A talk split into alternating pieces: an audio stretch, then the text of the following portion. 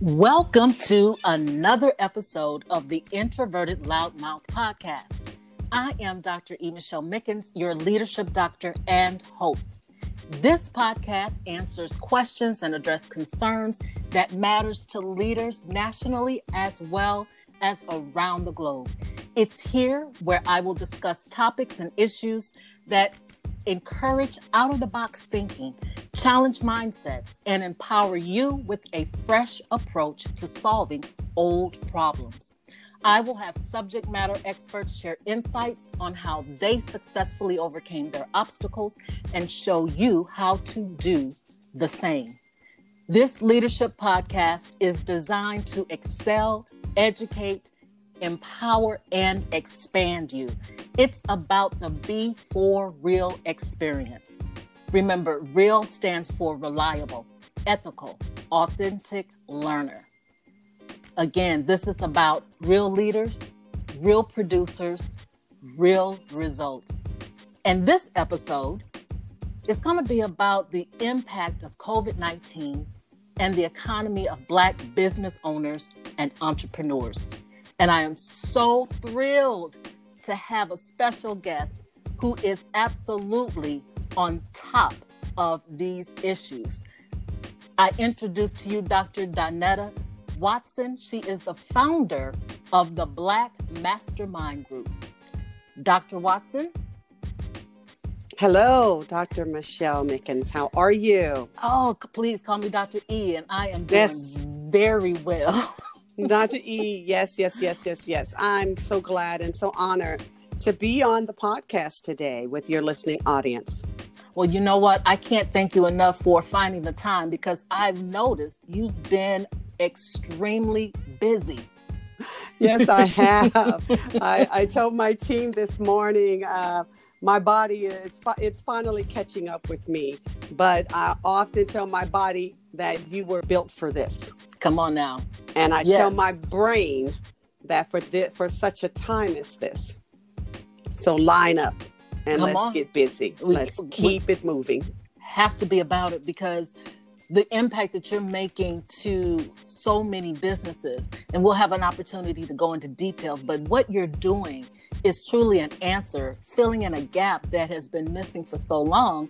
And many, many businesses, especially African American businesses, have suffered, made so mm. many mistakes, not having the knowledge base that you are providing so many of us. So we thank you for what you're doing. I know I didn't go into a lot of details. We're definitely going to discuss what you do.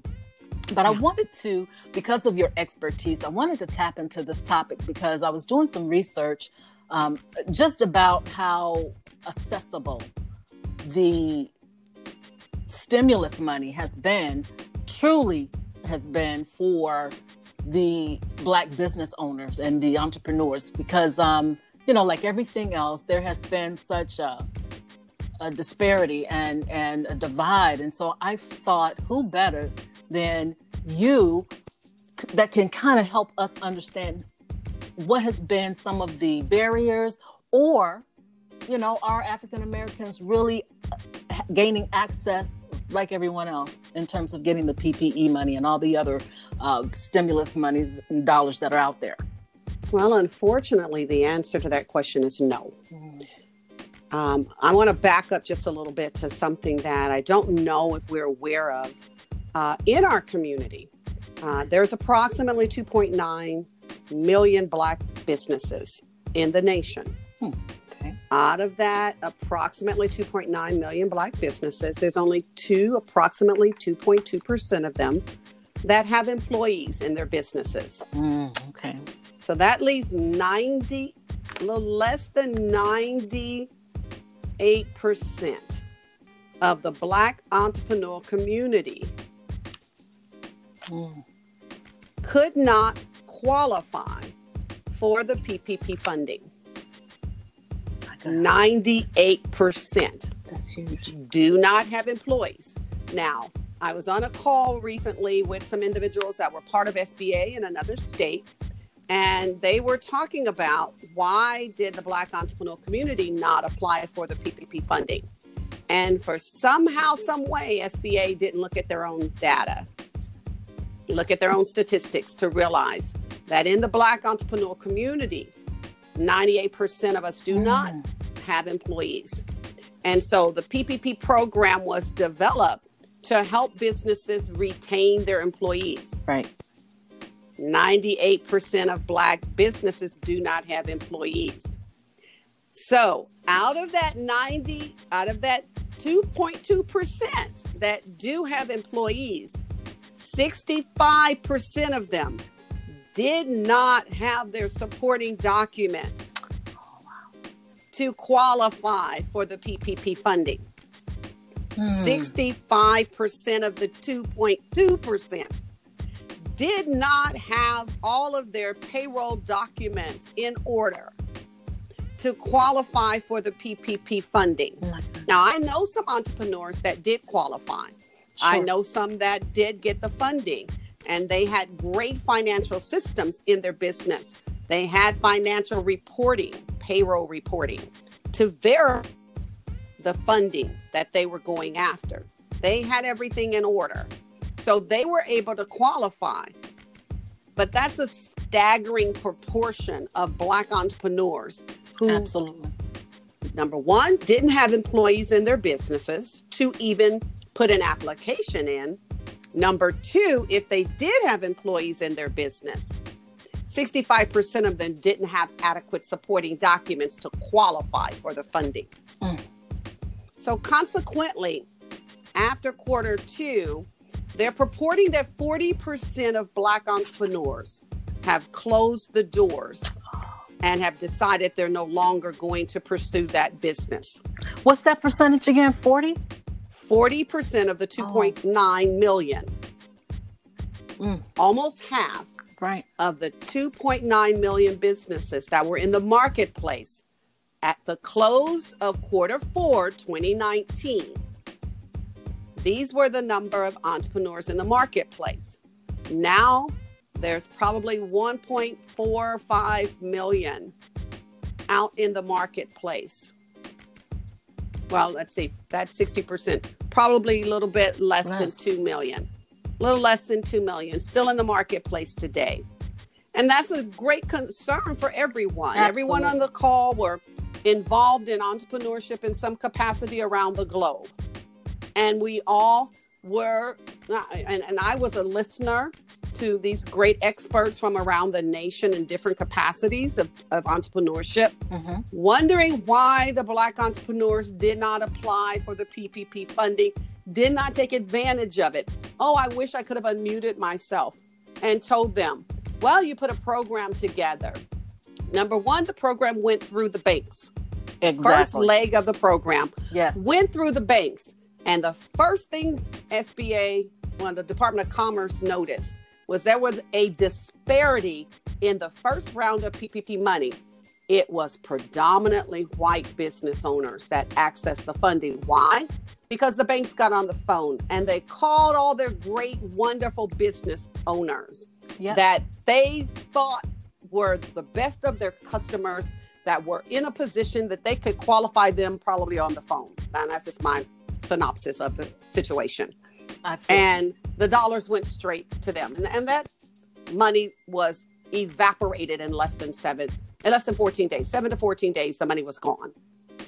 So mm-hmm. that let me know that there had to be a fast decision made on those immediate businesses they could look at and determine they were eligible to qualify for the funding and they and they received the dollars. So round two PPP funding was released. And round two went to all other types of lenders, second party lenders, mm-hmm. not banks, right. credit unions, exactly. lending organizations, PayPal, Square, Stripe, all of those companies that run business transactions. They were eligible to provide PPP funding.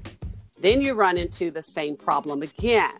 Although they thought they dealt with the disparity issue by opening it up for the money to go to all different types of business organizations that handle financial transactions.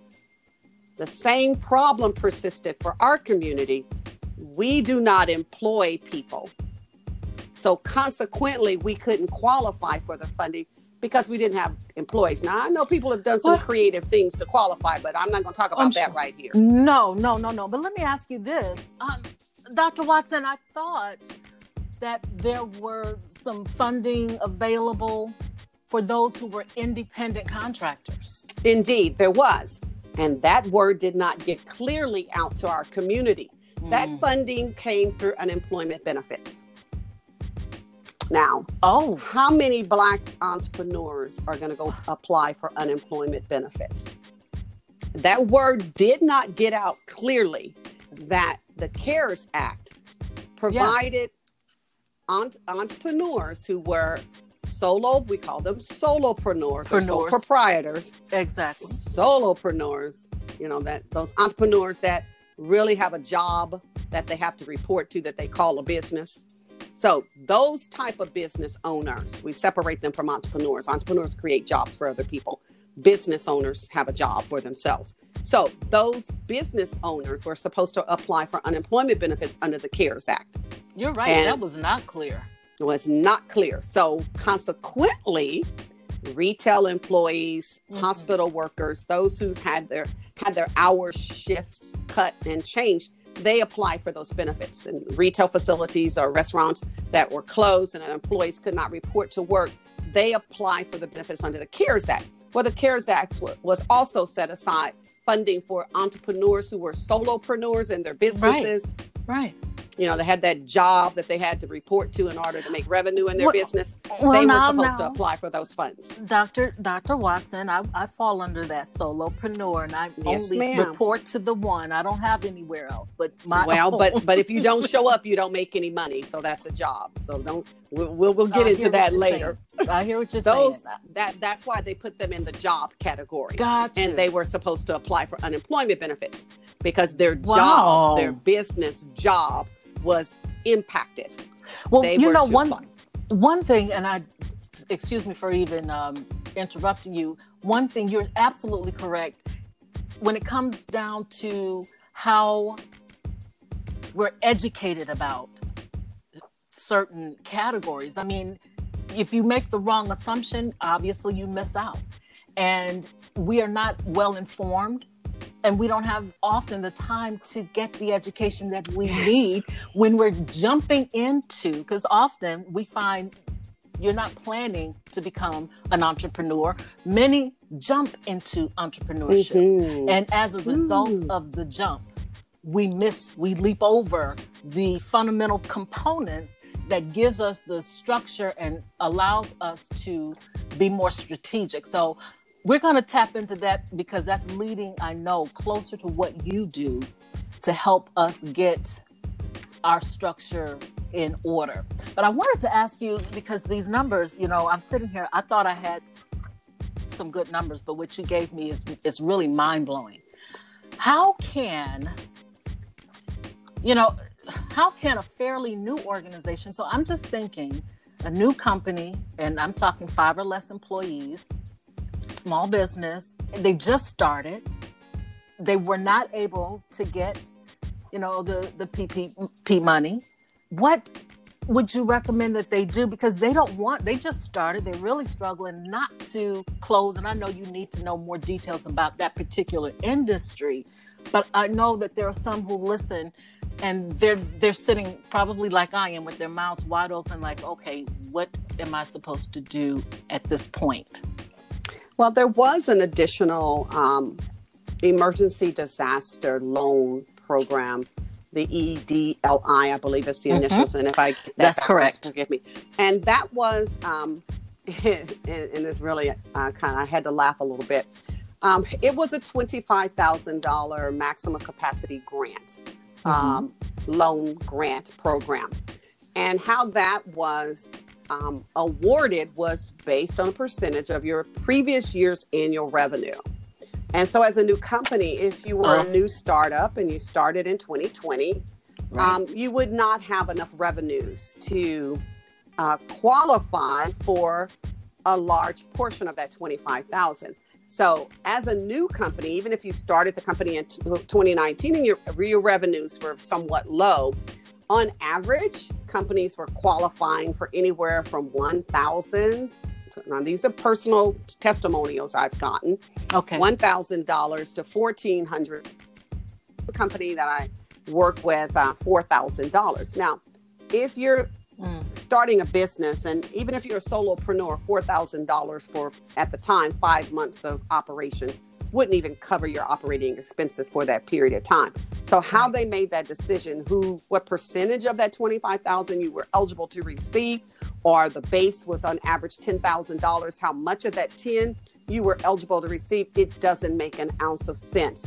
A hmm. thousand dollars to an operating organization for three to four months of inactivity in business was not adequate, but that's what was paid out on average. Right and it gave the assumption that you were going to be eligible for ten thousand to twenty five thousand dollars, and that it wasn't did. the case. So that was an ineffective policy in itself. You know, yes, those who qualify for the 20, 10 to twenty five thousand, it still didn't cover your operating expenses for the period of time your business has been derailed. And so exactly. for a new starting a new starting company, um, you know, there's a lot that's happening right now in conversations. Um, we ma- I manage, I'm on the management team of a fund here in Kansas City that we are trying to get a restart program up and going for entrepreneurs who, as a result of the coronavirus, their businesses has been interrupted to the point that they have to just go back to the drawing board. You got to okay. restart. You got to, mm-hmm. and, and in essence, I've been telling people that really what's happening this small window of time, these next three to four months, is really not a time for you to try to restart. It really isn't.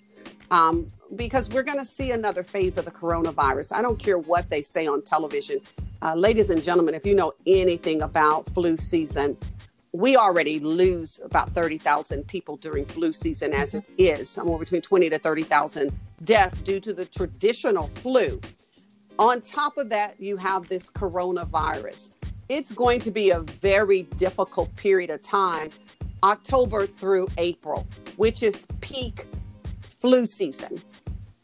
So, restarting a business, knowing that we're going to go back into a, a, peak coronavirus and flu season, it really isn't the time to restart. What it is time to do is go back to the drawing board. And so, what we're trying to do is to get our program positioned in a way that we will be a option for those entrepreneurs who knew when you jumped out there the first time you really weren't ready. right. Uh, I'm not an advocate of jumping, and so people have taken Steve Harvey's message on jumping to a whole nother level. Oh wow! now I'm sure in in the business strategy, jumping is a component of startup but it is the last component. It is not the first component of starting a business. And unfor- unfortunately, in our community, we jump first. Absolutely. And we and then we search for dollars afterwards. Once we get out there, we realize that we don't have enough money to maintain the operations and the business. And then we spend the rest of our time searching for dollars. That's not the right strategy. In essence, we are to search for the dollars before we start. Okay. So jumping is step three in the strategy of launching a business. Planning is step one, leveraging is step two, jumping is step three. We go all the way to step three, then we go to step one, and then we go to step two. We spend the rest of the time where we should be focusing on operations and systems and marketing and the business. We're focusing on trying to find dollars to keep the doors open. Now, I want to put another staggering statistic out before you, because in the past, I used to say the first three to five years. Um, now, let me back up and say this the Black entrepreneurial community starts businesses at a higher rate than any other ethnic group. We also close them faster yeah. than any other ethnic group. It used to be in the first three to five years, our businesses would close. Now it's 18 months. Mm. Within the first 18 months, our doors are closed. Well, you know, Dr. Watson, it's pretty clear that when you try to start something without a plan, then you're really planning to fail because you can't backpedal once you put yourself out there and you're not clear on what your true direction is, you're not clear on your market. Um, and I do know from some of my clients, many of them have been forced out. So I deal with a, a population where they're older. They are not old enough to retire, but they are older in terms of, you know, over 50, almost 60. I was one of those. Okay, i was I was an ex government manager, and wow. the office closed. And, and, this is exactly this is exactly what I'm, I'm, you know, gearing towards. They weren't planning to own a business, though. Well, that's see, the thing. I, w- I went into the income. government. Mm-hmm. I went into the government with a plan. Um, today, people, you cannot work anywhere without a backup plan. You just can't there's so much turnover and downsizing happening in corporate and government America. Who would have thought the federal government would close six offices across the nation? Well, our, our mm. department did, our agency did. And I was a management statistician for the federal government. So I did research studies. I managed, uh, I was a contractor for CDC. I managed three health studies in six states, 200 employees across the nation. Mm-hmm. One of the top three producers in the nation was my project. Okay. And they closed our office. Now, I had a plan. I came into that environment knowing I was an entrepreneur. I was a dualpreneur. So I ran, I worked for the government during the day. I ran my business evenings and weekends. My whole reason to step into that government world was to provide my my exit plan, my future fund with the money necessary to start my business. So I saved for 17 years. Every dime I could get my hands on, every bonus, every award, mm-hmm. every pay increase went into my savings fund for my business, solely for the purpose to start the business. I left there with a healthy savings account, stocks, bonds, CDs, and I left there with a severance package.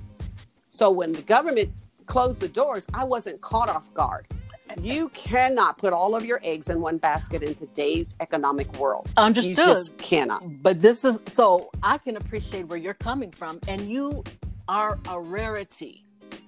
you really are a rarity because again, a lot of people who are who have jumped into entrepreneurship did it because it was a necessity they knew mm-hmm. that they were over age people weren't hiring you know ageism is alive and well and so they were they felt compelled to do mm-hmm. something that they truly were passionate about that they didn't think that they would step into as soon as so now we are here today with people who are stuck in this category of wait a minute i just started my business and then corona came mm-hmm. and now I couldn't get the this wonderful stimulus money.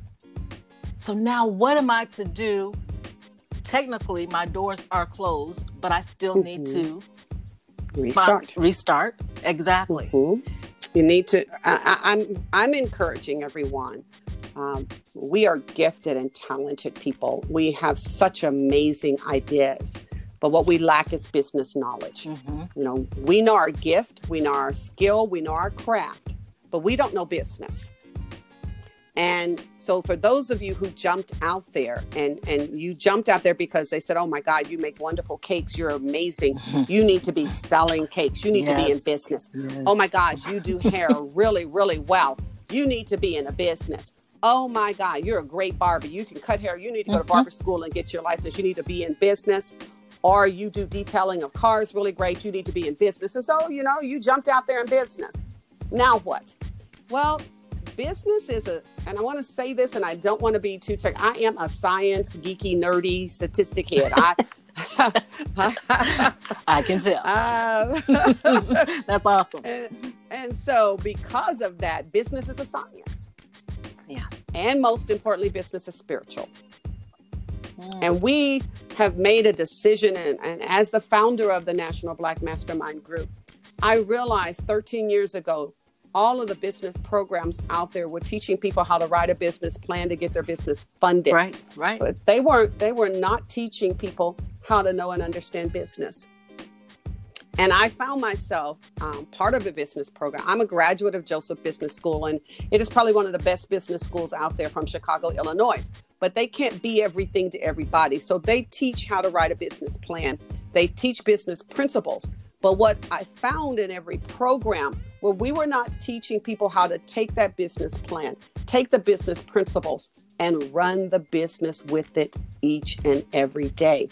There were no strategies being taught of how to take these concepts you're creating in this business plan and how to break them down to actionable steps you need to be doing each and every day, every week, every month, every quarter, semi annually, and annually in the business. So I found myself uh, as being an administrator of the program here in Kansas City when it closed. I took on the role of being an adjunct professor. And then I shifted from being an adjunct professor because I don't go in the classrooms anymore in Chicago.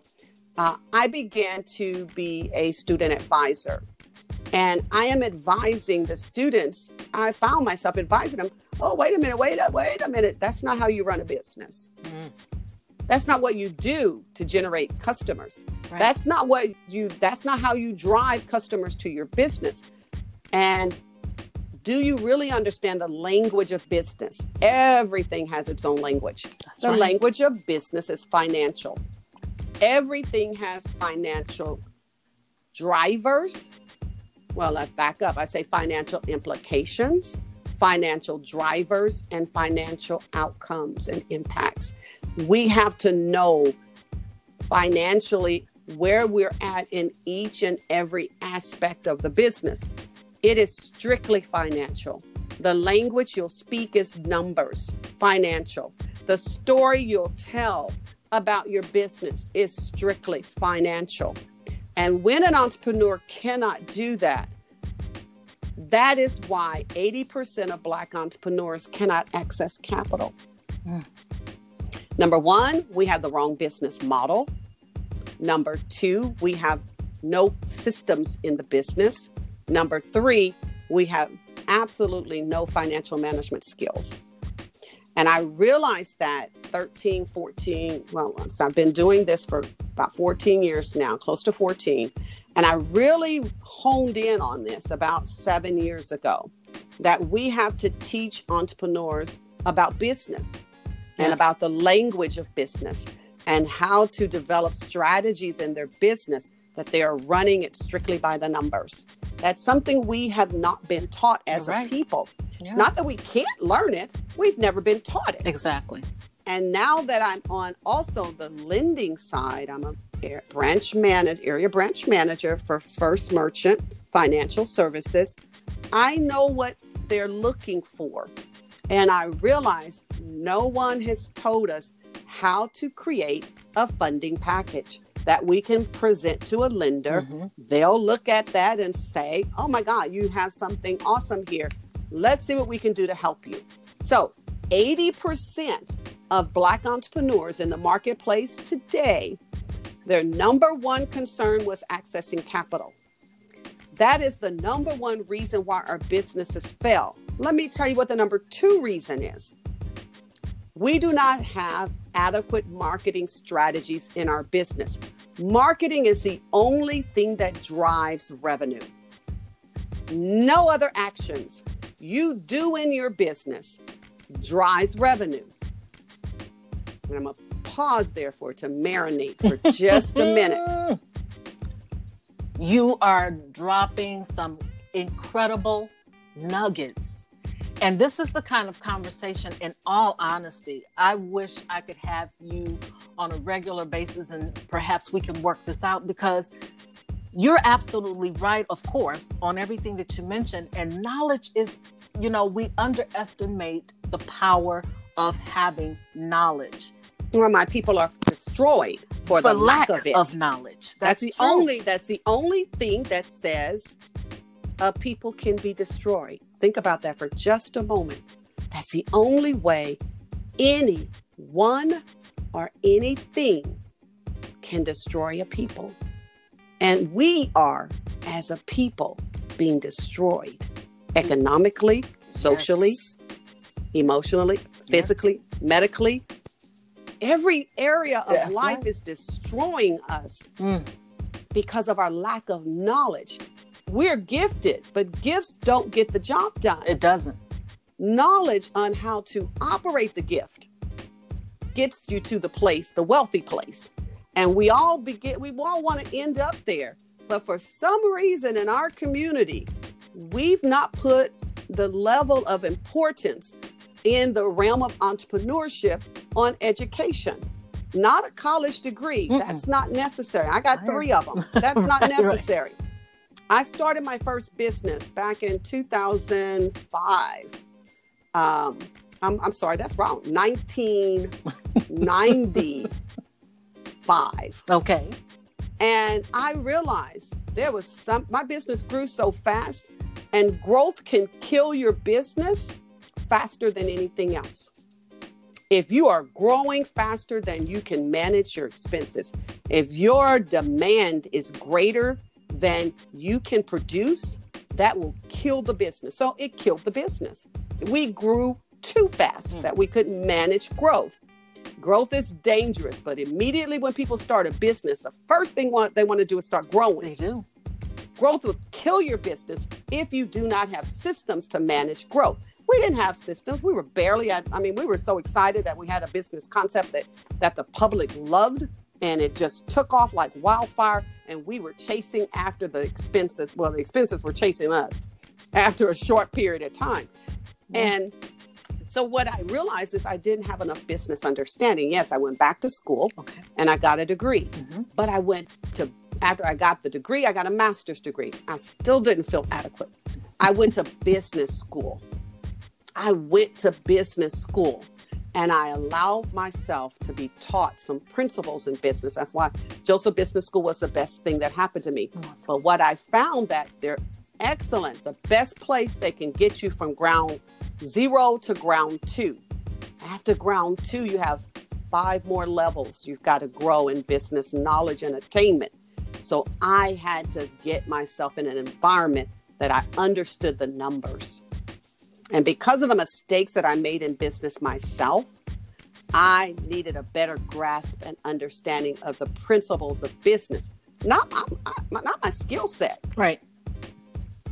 I, I can I can slay stronger than the best of them. when it came to my industry, I was I had it I had a reputation of being one of the best in the industry according to my industry standards, but I still didn't have the knowledge that I have today on managing money. Hmm. That is so important for our entrepreneur community. You're not ever going to create wealth without these strategies in place. So this seems like a perfect segue to the Black Mastermind Group. Help us understand because you've laid it out. It's so clear that this financial piece is our lifeline. You've made it clear that if we don't get an understanding on that, we will not be able to move forward, that we will be stagnant. And if we're not careful, we'll just fall apart because we have to have a grip on how to handle our finances. Black Mastermind Group, when did that start and why did you pull this together? Um, back in 2013, 14, I kept hearing and seeing, and, and my business was in the heyday of its of its existence. We were we hit the ground hard um, in 2013, and we just blossomed overnight. And and so I always say anything grows overnight is a weed, and it'll soon be cut down. So the end of that story. Oh my goodness. And so um, we were, and so what happened as a result, people saw the success that I had immediately in business. And my door, I had an open door policy. I had entrepreneurial friends coming in and really crying on my shoulders how difficult it was and that they couldn't keep their doors open and they were struggling and they just needed help.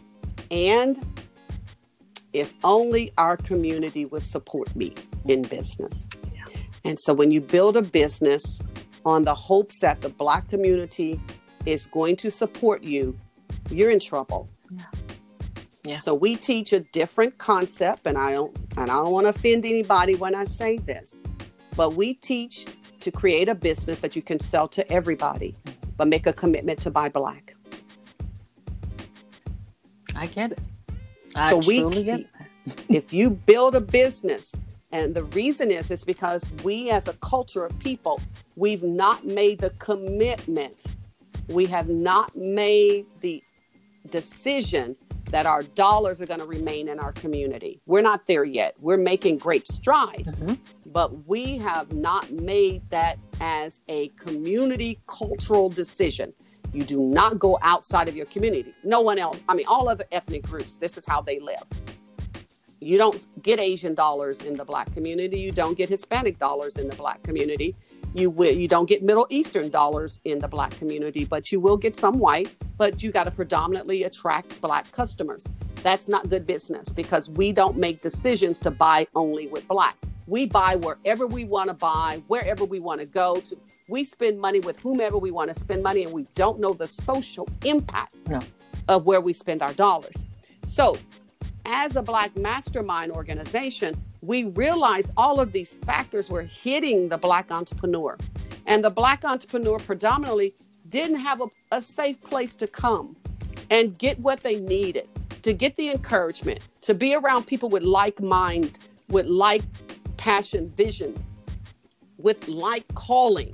I want to go back calling, being called to be an entrepreneur is different from an opportunist that had an opportunity that they had to take on. But when you are called to be an entrepreneur, no matter what happens, you're there. You're not going, you're not going to hop to the next opportunity to go back to corporate America when the job dangles you the right salary. When you're called to be an entrepreneur, you're on that journey for the rest of your life. And so you need to be around people of like mind. Yes. The Black Mastermind concept was created to help nurture us, develop us, educate us, train us, coach us, mentor us, give us skill set. Number one, give us mindset. Mm-hmm. Develop our mindset on this journey towards success that had huge requirements and implications.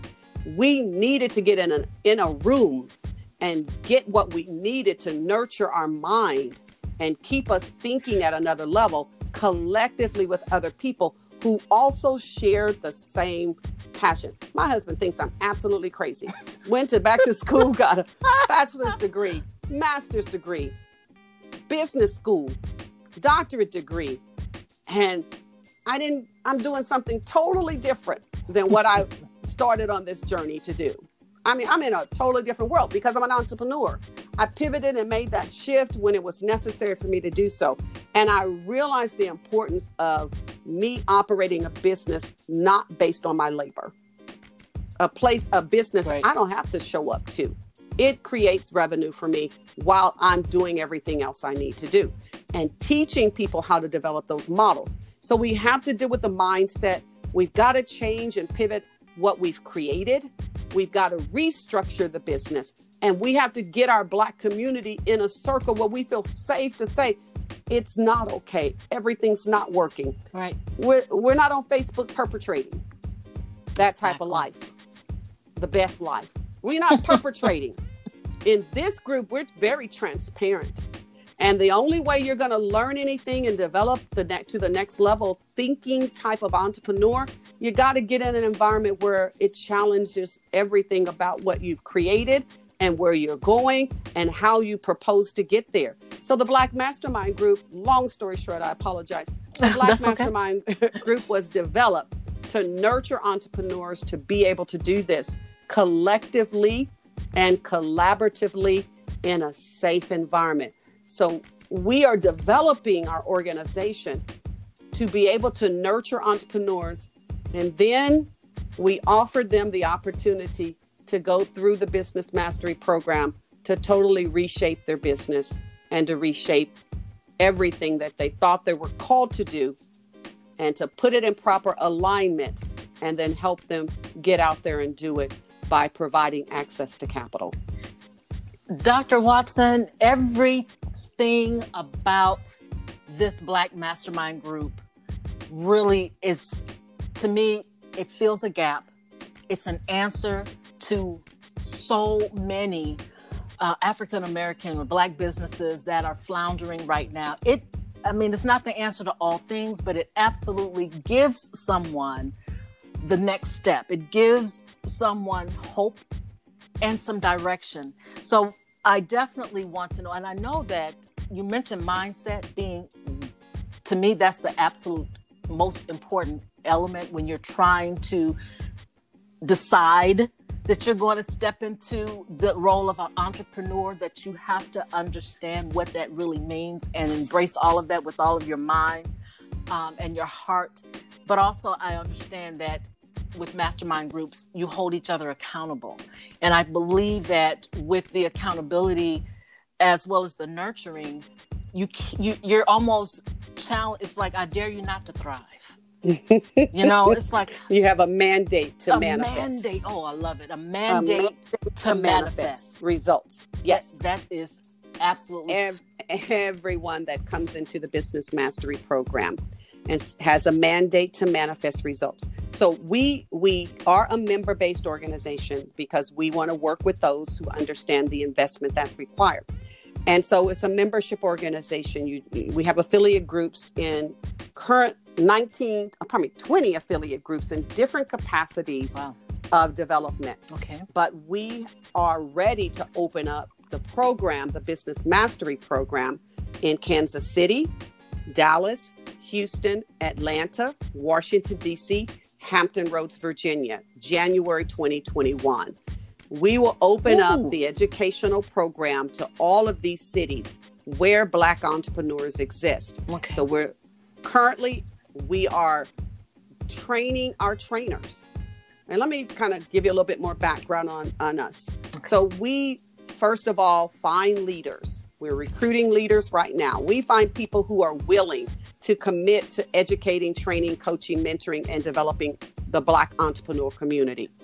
When we find leaders who that resonates with their spirit, that they're called to do this, then we develop the affiliate group in the city. Okay. Once the affiliate group is developed in the city, the leaders are all in position. There's seven leaders in every group. Then we train our leaders. They all go through the Business Mastery Train the Trainer program. It's extremely accelerated and it is extremely intense. We know you don't have a lot of time to spend being re educated, but we must get you through the program all of our leaders go through every aspect of the program, even the funding initiatives that we have for those who graduate from the program to help them fund, get access to capital and fund their operations. Now, that's why we don't jump in business. Mm-hmm, all of this mm-hmm. goes line upon line, precept upon precept. Amen to that. so once their their funding comes in, while they're in the program, they're partnered with a coach. Mm, For 12 months, they have a coach that they are assigned to report to accountability. For six months, now, this is once the leaders are trained, mm-hmm. the group is formed. Then within three to six months, the program, the business mastery program, is opened in that city. Entrepreneurs, we know they cannot afford to pay for the cost of the program. So, with grant dollars, charitable foundation wow. contributions, corporate sponsorships, partnerships, donations, and contributions, we put an entrepreneur in the seat of the program through a scholarship. That gets them through the program. The classroom portion of the program for the entrepreneurs is six months. Okay. They are assigned a coach for accountability for 12 months. So now, the Mm-hmm. I, I'm I'm sorry. I'm we're winding down, so I want to ask this question because I want to make sure that the listening audience, and I'll I'll make sure to add this information in the description of this episode. But how can they get access to learn more about this program? they can they can go to our website. Um, we don't lead with the business mastery program. We lead with you getting in the mastermind group and let us help you with mindset development so you'll be ready for the journey into the business program. But you can go to theblackmastermindgroup.com. Okay. The Black Mastermind, Mastermind, Group, all spelled oh, out. Okay. The blackmastermindgroup.com and see where you fit in. Um, definitely the cities that we are currently ready to start training is Kansas City, Dallas, Houston, Atlanta, DC, and Hampton Roads, Virginia. We'll be launching the program again in June in other cities. as we build our leadership teams, identify people who have the gift, the training, the skill sets to train and coach and mentor other people. Then we open up the group. We have monthly meetings of training and development. We have quarterly seminars in training and development, and then you can enroll in the program. We fund the entrepreneur in the seat of the program. And while they're in the program, they're getting education for six months, they're getting coaching for 12 months, they're getting board mentorship reviews. That's quarterly business financial reports.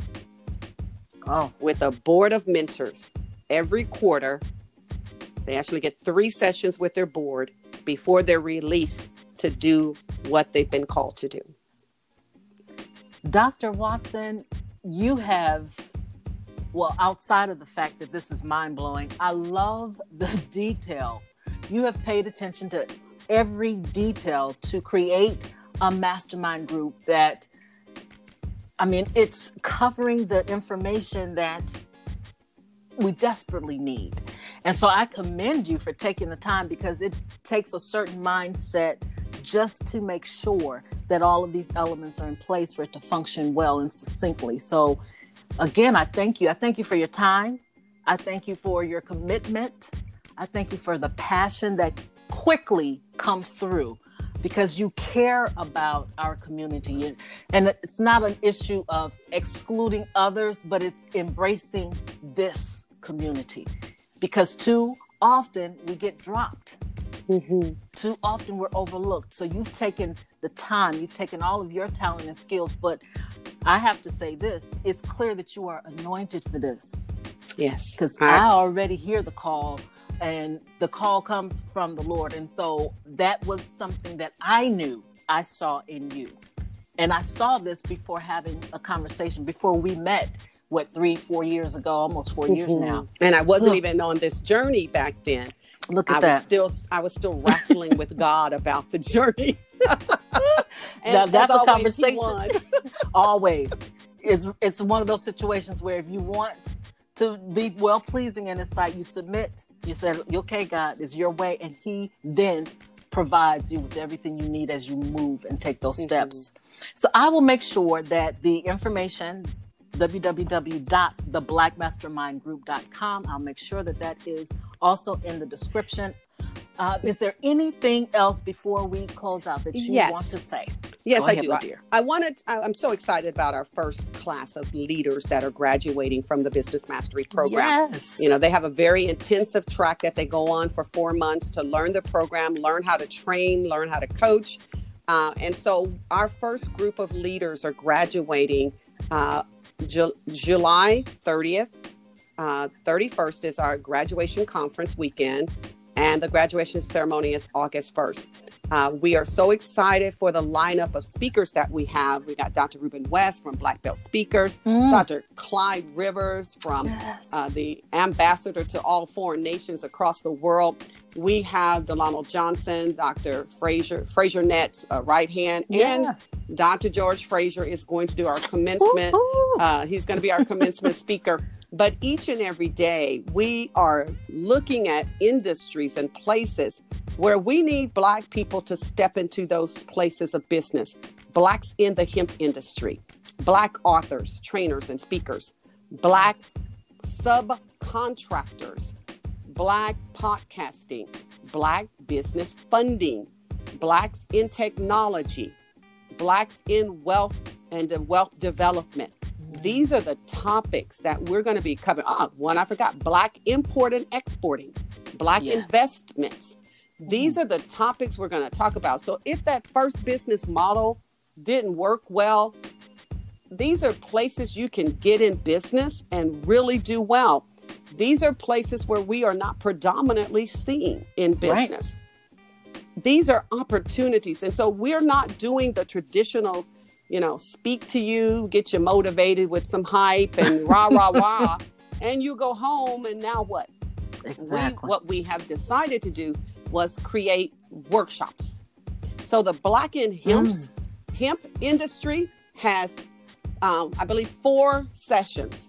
And when you get done, you'll have a real good understanding Um, this is an amazing Black entrepreneur, and his partner is a Black scientist. She is off the chain. They're going to teach you how to start a hemp business from seed development all the way to retail. That's the process for this this uh, conference that we're doing. For those of you who have a passion to write a book, well, you got to take the book to, and you got to get it to go around the world. So you can't just be an author. You right. have to create a pathway author, trainer, speaker, business model. Then the black subcontractors, which is a huge market that we've not tapped in correctly. Being a sub on a contract, there are millionaires created from being subs on a contractor. And then podcasting, a new part of technology that's come out. And then we have an amazing instructor that owns a tech black technology training company that gets Black people certified in different aspects of technology. Yes, we can do technology. Yes, we can. Yes. Then we yes. have Black investment strategies, um, um, Forex, uh, mm-hmm. as well as cryptocurrency and yes. um, different currencies. And then we have an amazing Black entrepreneur that's an importer and exporter, has a whole business model in Indonesia. Now, let me ask you this, uh, Dr. Watson. Is this going to be virtual? Yes. Unfortunately, it was our face to face conference we were going to hold in Kansas City, where we are our corporate branch office is developed out of. Right. But when the pandemic came, we had to make a quick pivot. We had to go from a face to face organization to a 100% virtual organization. And we're going to remain virtual and we're going to test the weather next June to see if hmm. our community is safe to go face to face because we know the black entrepreneur community is not as strong in technology as we should be. And we also are our learning and adaptive skills are different.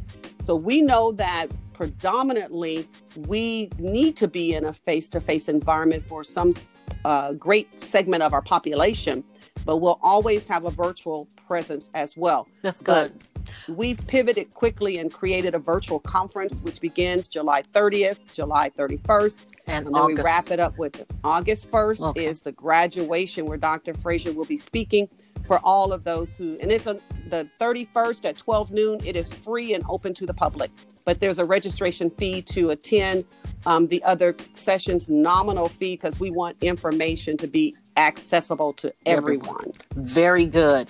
And will this information also be at on your website? Yes, July 1st. Um, we're going to kick everything off July 1st, which is tomorrow. Tomorrow. So That's right. Um, our, our plate's a little full today, but we're, we're definitely wanting to make sure that we have our content out there and kick off registration um, it will be at the end of the day, July 1st. We got some nuts and bolts we've got to work out. So it'll be out there at the end of the day, July 1st, and from there and, on. And that's okay. This re- this particular episode will be up by the time it'll be up in plenty of time for those who are interested in registering yes. to register. So that's the main thing. Listen, I know that you and I we could go on for a while, oh, but I just want to at least pause for now and say thank you again you have blessed our listeners, I know, with such huge information. I mean, just nuggets after nuggets, and we have to digest what you've shared. But I will make sure that, you know, uh, I include all of your information. And I'm just, I can't thank you enough. One thing's for sure COVID 19 does not win. No. no matter what the statistics say, no matter how dire our circumstances may appear to be, at the end of the day, as long as we know that there is another opportunity for us to mm-hmm. look up, I always say, as long as it's called today, the opportunity and the promise still remains. And so it's today. And we're going to keep moving forward. And I thank you for the hope and encouragement that your organization provides hundreds of, and thousands of those who come in contact with you. Thank you for what you do. Thank you for allowing me to share. I want to say one thing before I close opportunity. This sure. is a opportunities around us all day, but this is if you are positioned properly, this is the best time in your lifetime to take advantage of the opportunities that are presented as a result of the coronavirus. Don't look at it as a negative. Look at it as a door opener. It yes. is the sh- 2020 came in huh, and changed everything. Nothing will ever be the same as a result of 2020. But this is indeed our hour. This Yes, is our time. is. This is our season for those who have prepared themselves. And it's not too late to get prepared.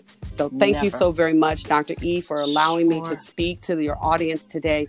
And yes, if you let me come back, I'll come back. There's so much more I can say. I know it. I already see that we will be doing this again very soon. But in the meantime, I want to thank you all for listening, for tuning into the Introverted Loudmouth podcast.